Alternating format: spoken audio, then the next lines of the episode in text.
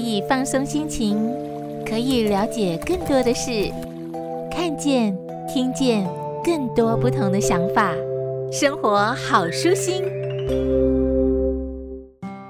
每一本书都像是在看不同的人生故事。要来分享的这本书《角落微光：小镇医师的故事》，光是从书名，会不会就有一种想象？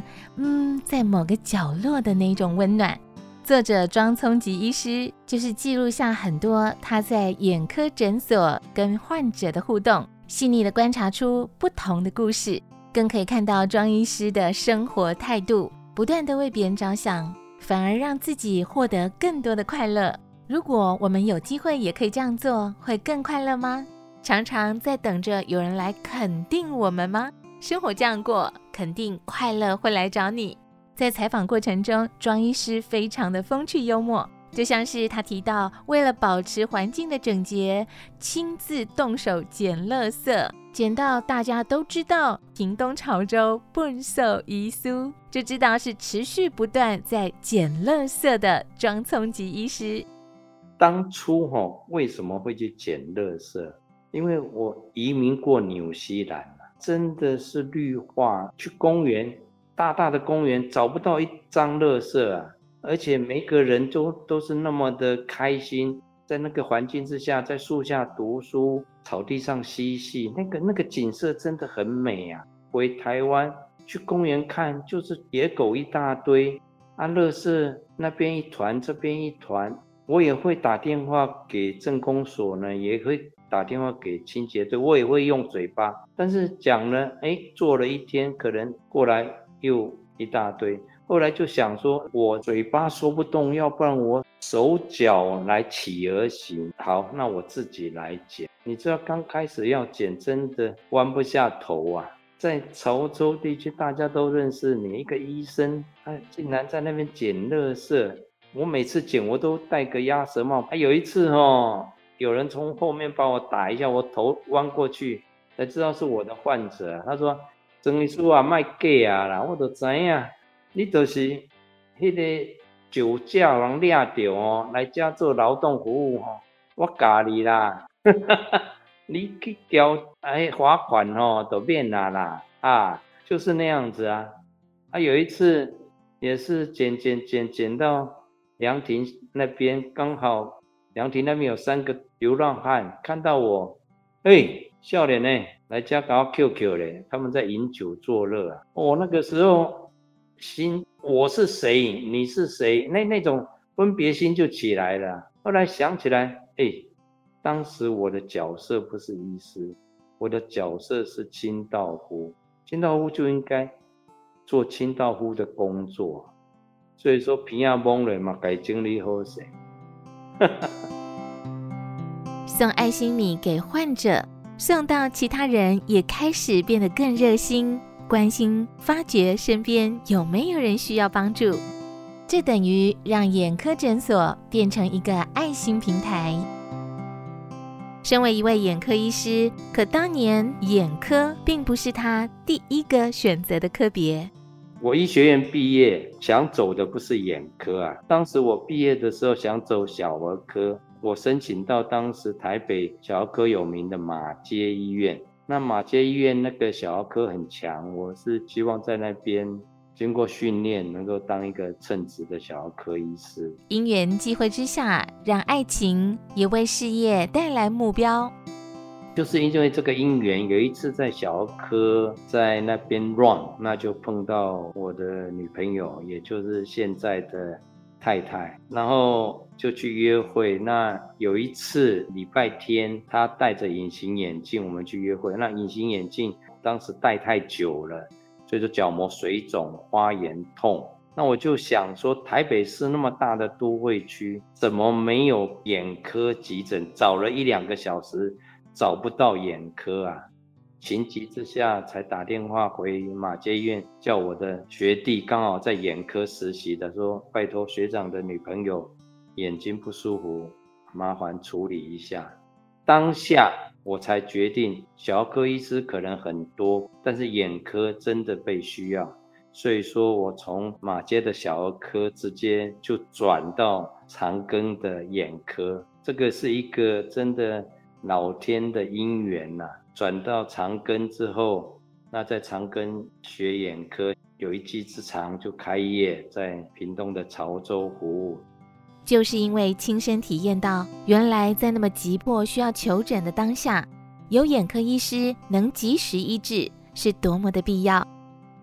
当时屏东潮州没有一间正式的眼科，而且屏东潮州以下没有眼科医师，所以说我当时开业很忙啊，恒春啊，甚至台东啊，都跑来我这边看，所以说眼科反而是被需要的一科。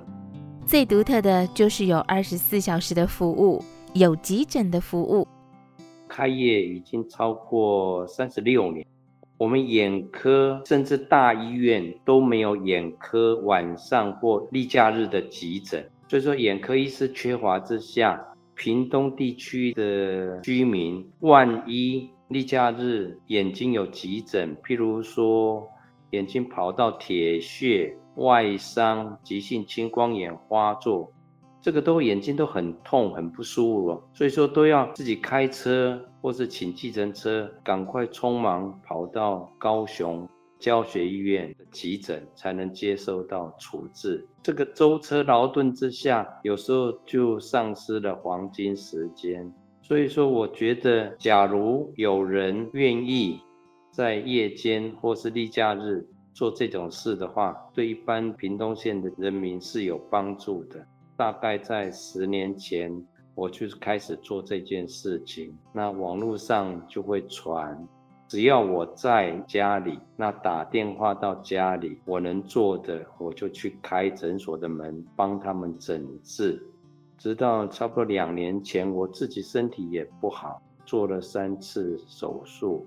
再加上年岁也越来越大，所以说我现在的急诊改为晚上十点之前，那例假日一样，只要我在家，我就帮人服务。一位眼科医师除了看诊，还能成为作家、出书，引起回响。庄医师可是没料想到的，真的，我从头都没想过我会变作家。我从小就是国文最烂。小时候作文都是那个评语，我还记得，文不对题，不知所云，词不达意。看待事情，只要心念转个弯，总能有新的目标方向。当时我认识前书记主教单国玺，他一直鼓励我，他说文章并不是堆积美丽的词句，而是从你心里的感动出来的东西。才会感动你的读者。他用这句话鼓励我，那我就听他的话，感动，我就把它写下来，那就寄到各个报纸、报章、杂志。感动的每一个瞬间，延续的最好方法就是把它记录下来，分享。我是觉得人的一生，哦，要留些什么下来啊？那就想到我何其有幸，能够从一个逃学的小孩变成医生。我何其有幸有那个能力去帮助别人。那整间本来是很枯燥、很安静的一个氛围，但是有一些感动的事情，很多小故事，我碰到我自己感动，我很想就是把它记录下来，再分享给其他的人。这个是我当时的初衷啊。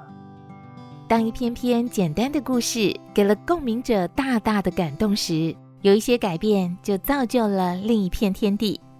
佛光山的法师有静法师有一天打电话给我，他说：“庄医师，哦，我现在看起来你好像两百多篇了呢，你要不要集结成册啊？”他说：“在我的观念，假如你这个好的文章、好的思想，你能够影响别人，跟你一样去做，有意义呀。”我就把所有的文章就给有静法师，有静法师就跟佛光文化的社长满光法师就答应出版，是这样来的啦。庄医师在文章中描述了许多医生跟患者之间除了医病关系，也延伸了生活中彼此回馈情感的温馨。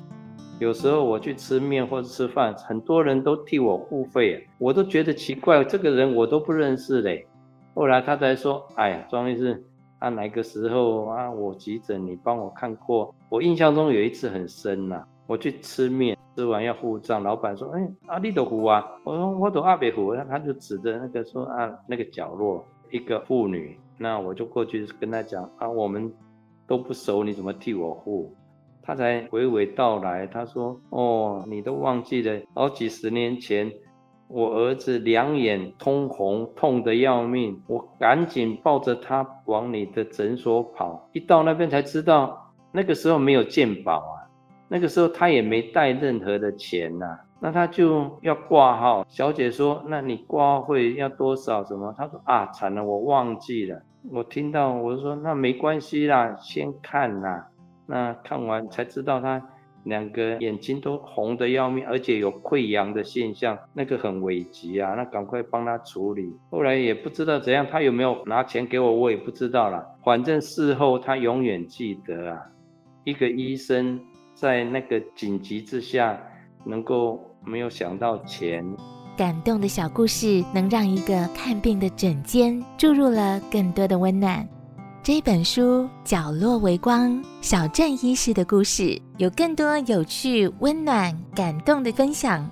翻阅每一本好书，愿你我每天都可以心灵充实满满，笑口常开。我是小妍，幸福小妍。